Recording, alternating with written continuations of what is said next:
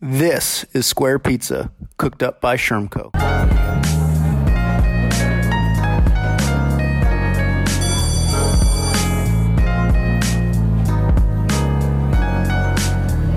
Hey everybody, week 13. I almost didn't say so, but I said so again. So here we are. Uh, week 13 COVID reflection update. I'm going to talk about one quick thing and then a few longer things in a moment as we end this week. Uh, First one, shorter one, talking about schools reopening. Um, at least in North Carolina, looks like it's almost certainly going to be a, a, few things will be consistent next year, no matter what. One is going to be the A week, B week schedule. And so, quote unquote, kids in the A group, not classified by grades, but just for this instance, in the A group, will go to school on one week. Kids in the B group will be at home doing remote learning, then they'll switch. Um, this will help schools with spacing capacities, health regulations, and a number of other requirements they're going to have to fulfill. Um, and then while those kids are at home, they're going to be doing remote learning as well, and vice versa. And so it's it likely won't be perfect, but this will also be different from an A day B day, which would make scheduling for families so much more challenging. So it feels like what makes the most sense is A week B week rather than those days. So they're switching. Um, again, could be dependent on a lot of things, but if if I was betting and schools are going to open tomorrow would likely be a week, B week for charter schools and district schools. Private schools have a bit more autonomy, but we'll likely follow that as well.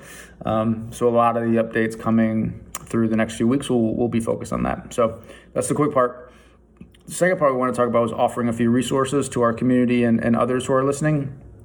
Um, and these are really books that are personal to me that I've read for a long time um, that really focus on on race, on racism, on education, on class, middle class, upper class, socioeconomic class in America, um, and inequality in schools and inequity in schools. And so we posted this on our Instagram account yesterday in terms of the stories. Some of these books I'm going to show you now.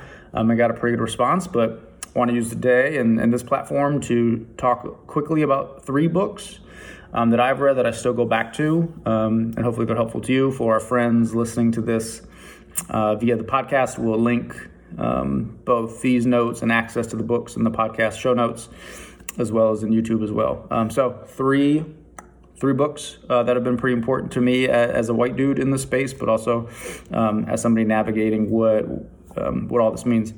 So first is this guy right here. So capital, can you see it? Capital and communities in black and white. And so read this in college, urban planning major, uh, but really enlightening book around zoning laws, planning laws, um, how things are developed, how things are zoned, kind of what I just said, um, but also how they're uh, divided between socioeconomic lines and racial lines as well.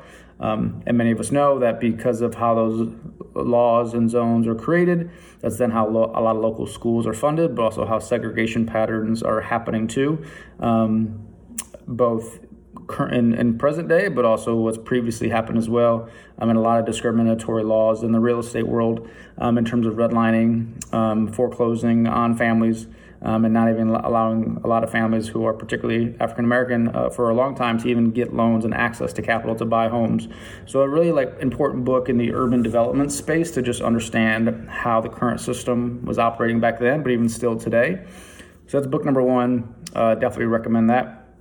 The second one, which from my lens going into education, um, was really interesting was to go from this like capital uh, capital in terms of like how much money families have um, into communities, but then also like how schools are funded. And so this book, uh, Jonathan Kozol, Savage Inequalities, um, not a happy book, but an honest book, to be honest, and talks about New York, San Antonio, and a number of different cities across America around how inequitable schools are for a number of reasons based upon uh, racism, based upon different class structures, and based upon the systems that exist. And tying back to the first one, uh, based upon how schools are funded in terms of how they're paying their staff, resources for their teachers as well, um, and just resources for the community. So I think drawing pretty clear connections that a lot of you already know about in terms of the system is moving in one way and connected in a way um, to support to intentionally suppress a lot of communities um, based upon how the system is set up. So I think those two books.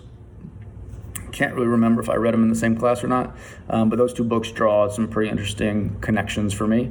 Um, and last one we'll talk about today, but that was really interesting. Um, going through Teach for America, what I did as well, but also just as I was teaching, was uh, this one a pretty famous book. So why are all the black kids sitting together in the cafeteria? Um, again, talks a lot about education, but really in the context of race, um, in terms of the context of identity, um, and in terms of the context of how these things come into play in a school. And so, um, you know, I, I think a, a, really interesting title for the book, um, and could be subbed out with with white, black, Latino, but um, talking about how race um, functions as, as, in a response to a school, um, and also how it's such an important factor that race must be discussed, racism must be discussed in schools, and also are um, giving skills to students and teachers to actively kind of work through these things. And this book was a really important start for me to begin to understand um, how all these dynamics come into play in a cafeteria, but in, in a school and in a school system as well. So, those three books. Uh, reach out with any questions. We have some good dialogue with people via Instagram about some of the books we posted before.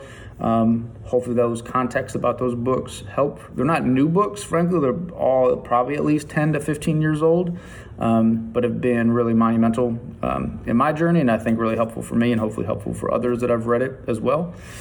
So, we hope those books help. Any questions, let us know. Um, and we'll come back next week with uh, updates again from COVID and a few other things we have going on. Have a good weekend. Bye.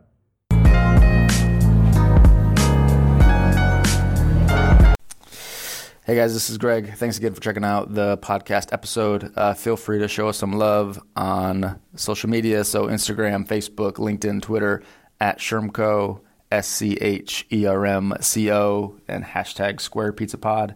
Uh, would love to see your reviews and connect with you there. Um, stay in touch for the next episode.